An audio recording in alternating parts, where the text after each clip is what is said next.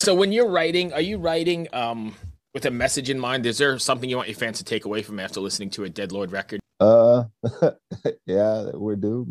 I'm not too fond of, uh, you know,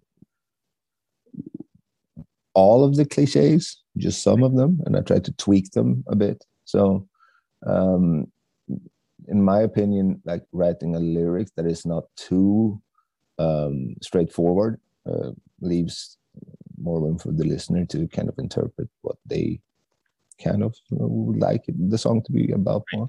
But then again, like uh, the topics that we cover are, you know, a bit political and there's um, a direness and a bit of dark. Uh, it's not too optimistic. Right. Uh, I mean, whenever I get fr- frustrated with things that I really can't um, do anything about, um, I tend to write songs about it. It's a way of. Hey there, I am Johnny Christ from Avenged Sevenfold, and I've got a podcast called Drinks with Johnny you're going to want to check out.